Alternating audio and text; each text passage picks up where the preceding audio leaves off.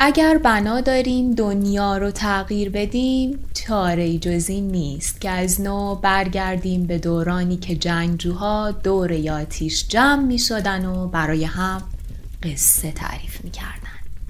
به قصه ها خوش اومدید.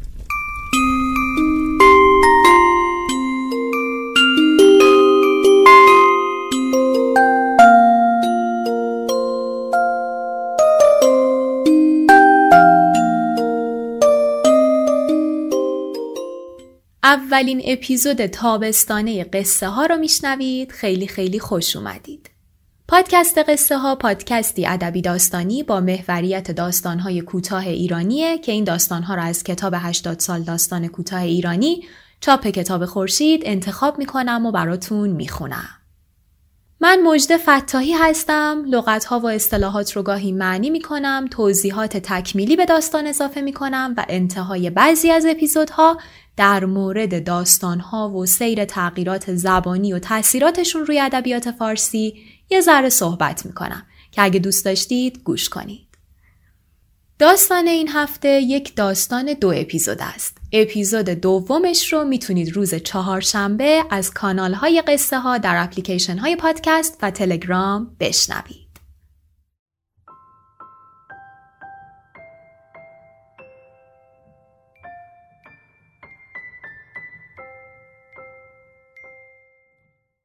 اپیزود 28 به تاریخ اول تیر 1399 قصه مرغ عشق بخش اول عدنان قریفی. زنم گفت ممکنه بمیرن. پسرم گفت از نظر علمی این حرف چرته. برای هزارمین بار به پسرم توضیح دادم که این طرز حرف زدن نیست. بگو این حرف درستی نیست. پسرم با حالت حق به جانبی گفت همون. نه این همون نیست بابا جان. چرته بیادبانه است. آدم اینطوری با مادرش حرف نمی‌زنه. منظورم همونه و مکس کرد. بعد با حالت حق به جانبی اما معصومانه گفت خب اونطوری هم هست چرت هم هست فایده نداشت اگر اصرار می کردم درست نتیجه عکس می گرفتم. معلم راهنمای بچه ها که هلندی بود در سال آخر تحصیل دبستانی پسرمان به ما گفته بود که بچه ما از آن نوع بچه است که دوران بلوغ سختی را از سر می گذرانند. بهتر از سر به سرش نگذاریم. راست می گفت. یک بچه ناآرام بیشیله پیله و جوشی. ولی مگر من در دوران بلوغم تخم جن نبودم؟ چرا بودم؟ اما هیچ وقت حتی فکرش را هم نمی کردم که به پدر یا مادرم بگویم که حرفشان چرت است. به خودم گفتم لعنت به سیستم غربی لعنت به روانشناسی غربی. اما تلاش من تأثیری روی طرز حرف زدن بچه ما نداشت. اگر اصرار می کردم و می گفتم که آنطور حرف زدن درست نیست زبان درازتر هم می شد. حالا تقریبا یک سالی است که تکلیفم را با خودم روشن کردم. با این مهاجرت نحس من نه تنها وطنم که دوتا بچه هایم را هم از دست دادم. از موقعی که معلم راهنمای پسرم آن نصیحت را به ما کرد سه سال می گذرد. پسرم حالا سال سوم VWO است و طرز حرف زدنش هر روز بدتر می شود. VWO دشوارترین رشته دبیرستانی توی هلنده چه از نظر سطح علمی و چه از نظر تنوع مواد درسی. پسرم حالا سال سوم VWO است و طرز حرف زدنش هر روز بدتر می شود. طرز حرف زدنش فرق نمی کند چه فارسی باشد چه هلندی. هلندی را صد بار بهتر از فارسی حرف می‌زند به صد جور لحجه حرف می‌زند این خب طبیعی است. مثل من که از موقعی که هفت ساله شده بودم و به مدرسه فارسی زبان رفته بودم فارسیم روز به روز بهتر از عربیم شده بود. این طبیعی است اما طرز حرف زدنم فرقی نکرده بود. به پدر و مادرم نمی‌گفتم چرت می‌گویند نه به فارسی و نه به عربی من اعتقادی به حرف معلم راهنمای پسرم نداشتم. به نظرم آن رفتار به طبیعت بچه من ربطی نداشت.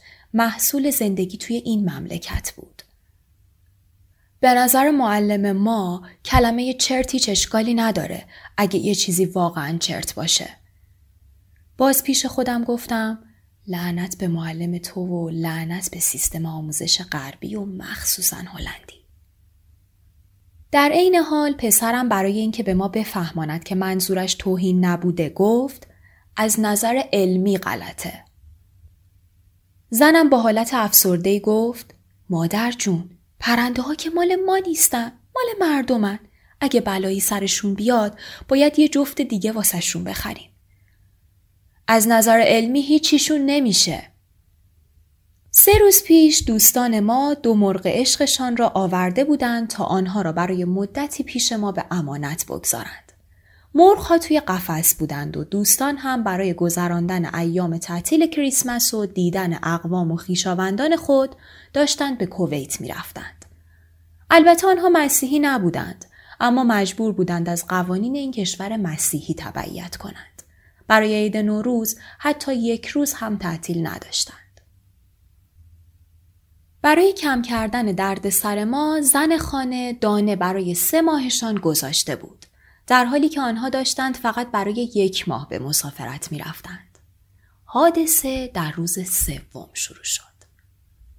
داشتیم ناهار می خوردیم که سر و صدای پرنده ها یک هو به آسمان رفت.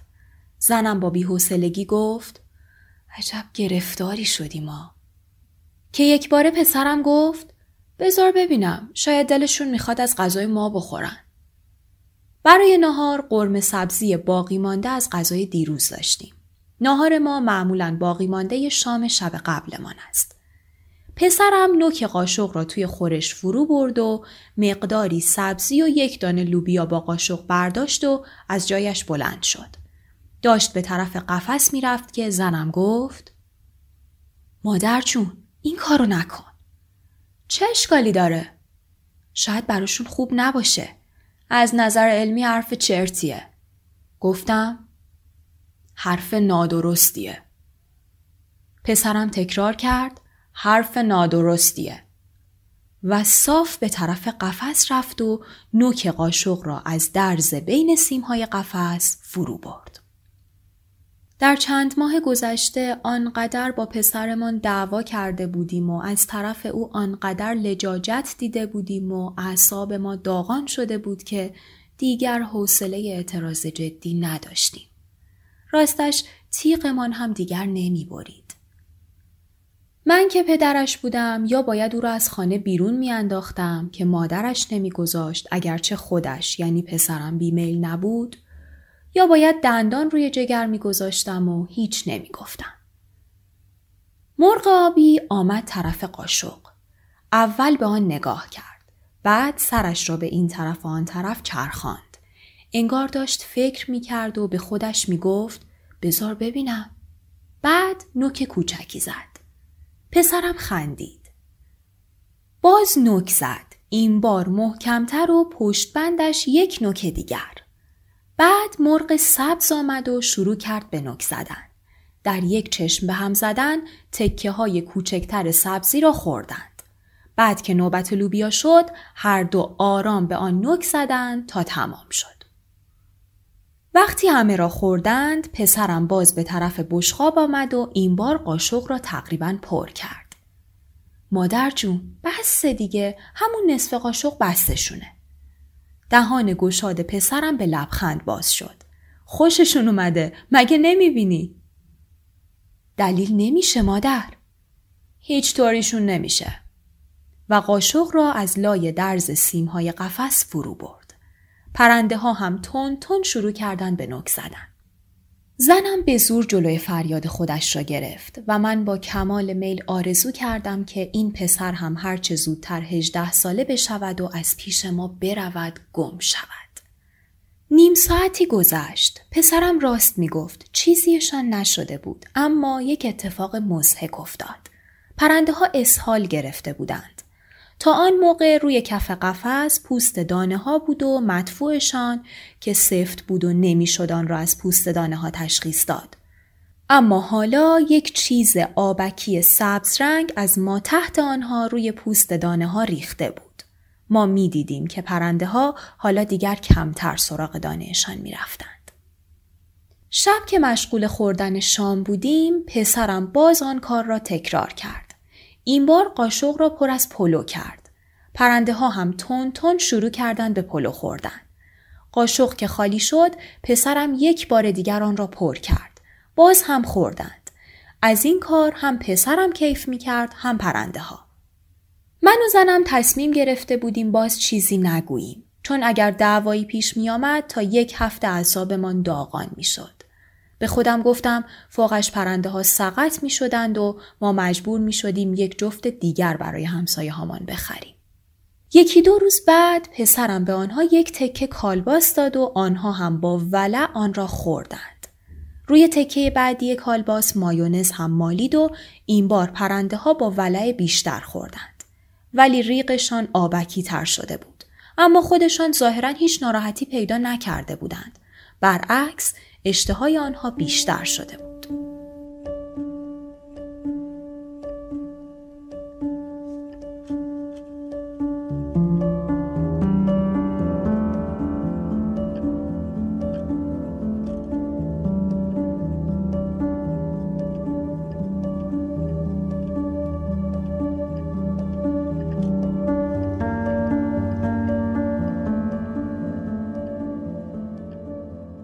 در یکی دو روز بعد من متوجه تغییرات جزئی در آنها شدم.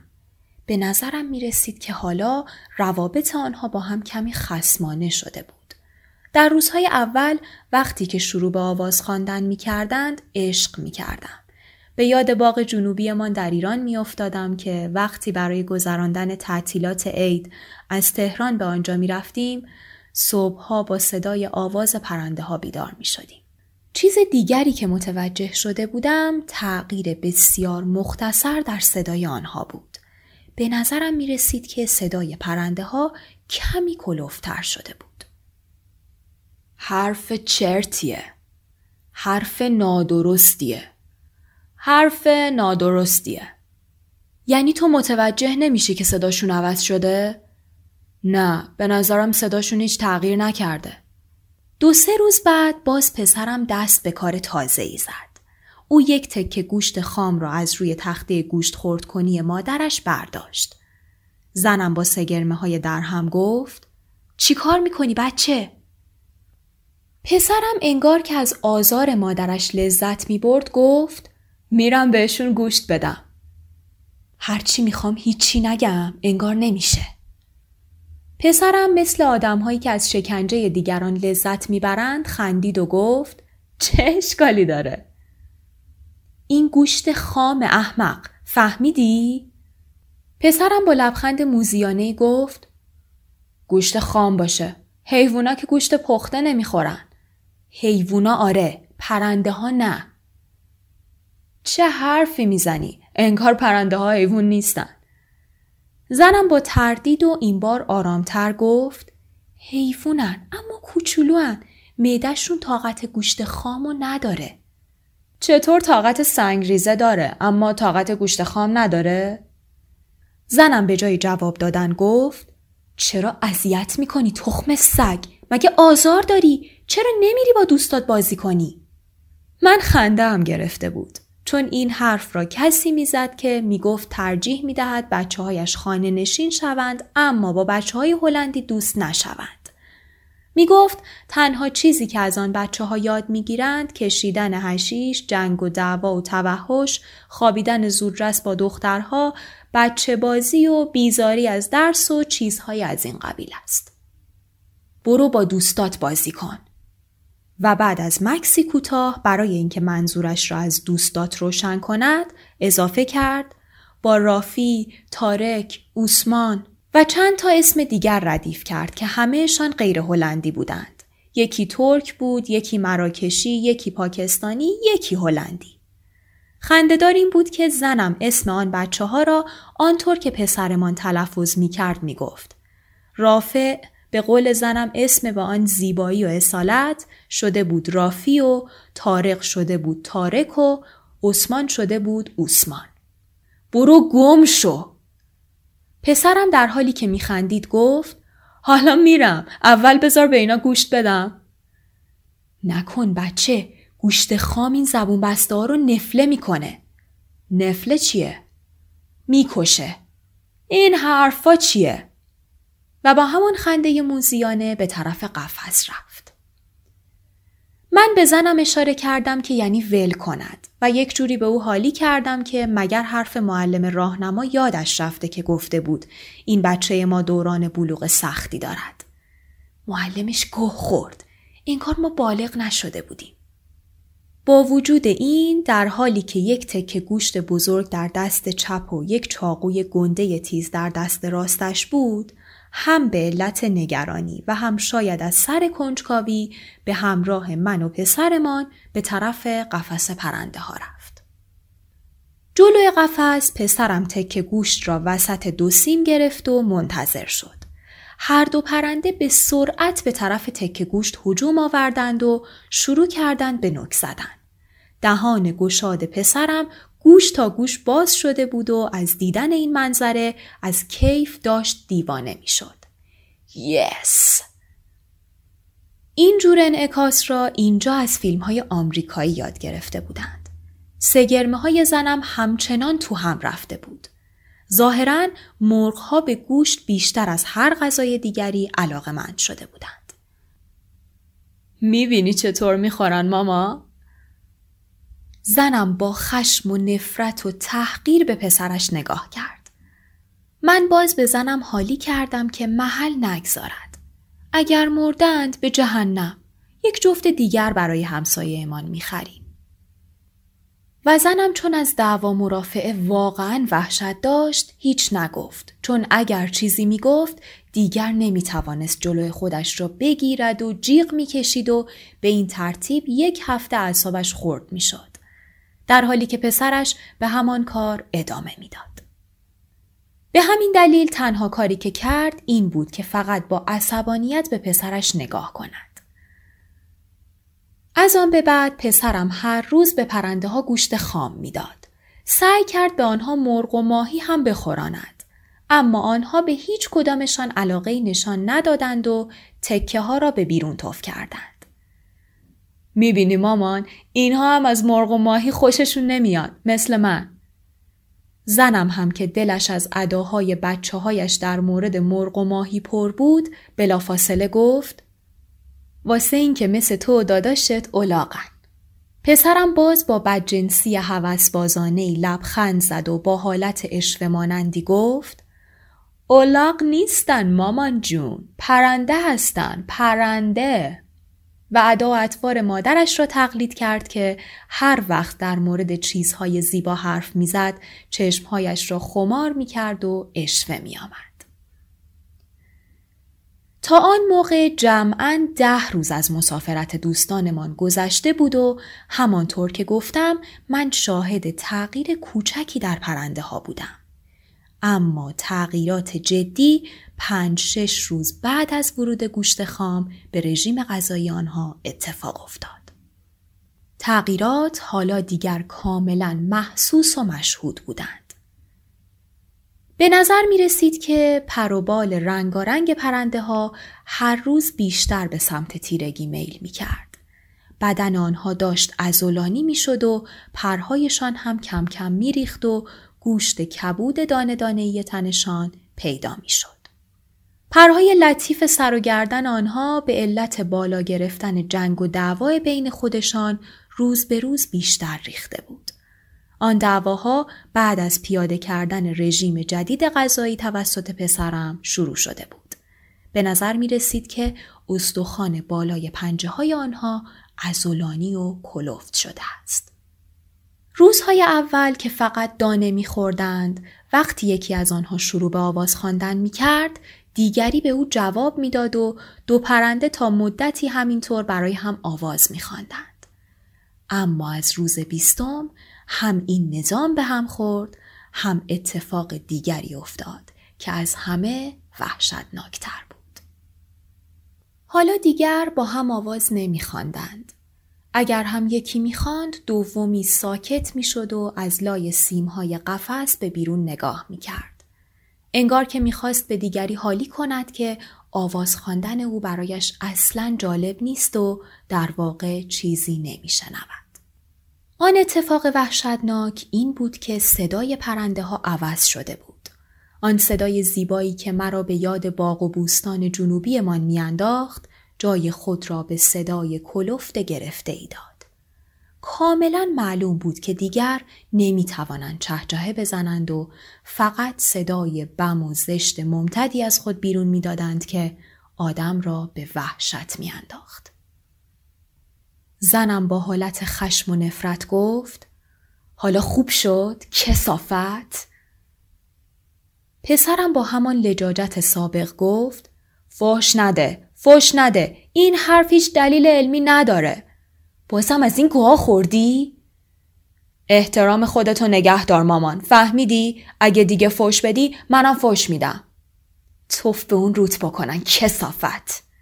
پسرم نره کشید. فوش نده مامان!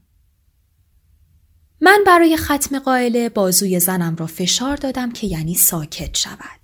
اما مثل همیشه زنم به حرف من گوش نکرد و فیلش یاد هندوستان کرد و سر فحش را به من کشید که چرا او را به این طویله متمدن آورده بودم.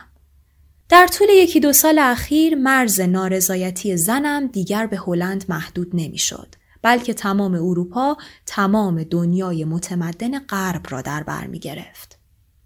به نظر او تمام غرب یک طویله متمدن بود. اگر تا همین چند وقت پیش پیشرفت علمی و مادی آنها را قبول داشت حالا دیگر آن را هم تحقیر می کرد. می‌خوام صد سال سیا اینجوری متمدن نشیم. چارپایی بر او کتابی چند. قربون همون کشور عقب مونده خودمون. من سگ ایران و با همه غرب عوض نمی کنم.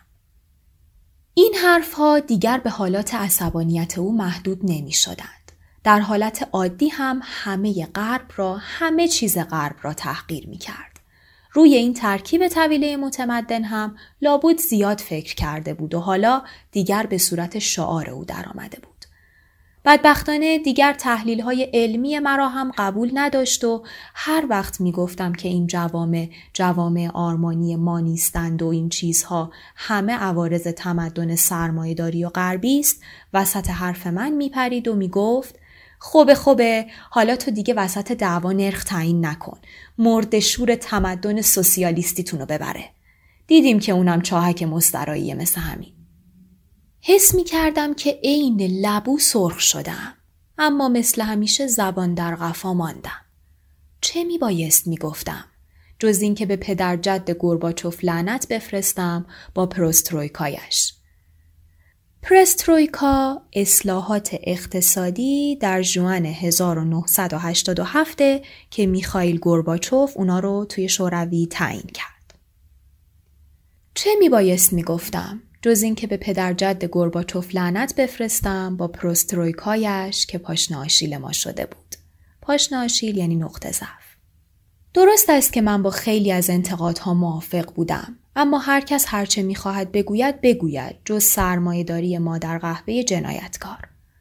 چاهک مسترا سوسیالیسم و چاهک مسترا بیانصافی بود. اما در هر حال وقت اینجور جر و بحث ها نبود. ساکت ماندم. حالا دیگر هر دوی ما آرزو می کردیم که پرنده ها هرچه زودتر بمیرند. چون به نظر ما آنها دیگر پرنده نبودند. آنها حتی به حریم خاطرات ما هم تجاوز کرده بودند. در دو سه روز اول با صدای آواز آنها بیدار می شدیم و حداقل تا چند لحظه فکر می کردیم که روزهای عید است و ما در خانه روستاییمان وسط باغمان خوابیده ایم.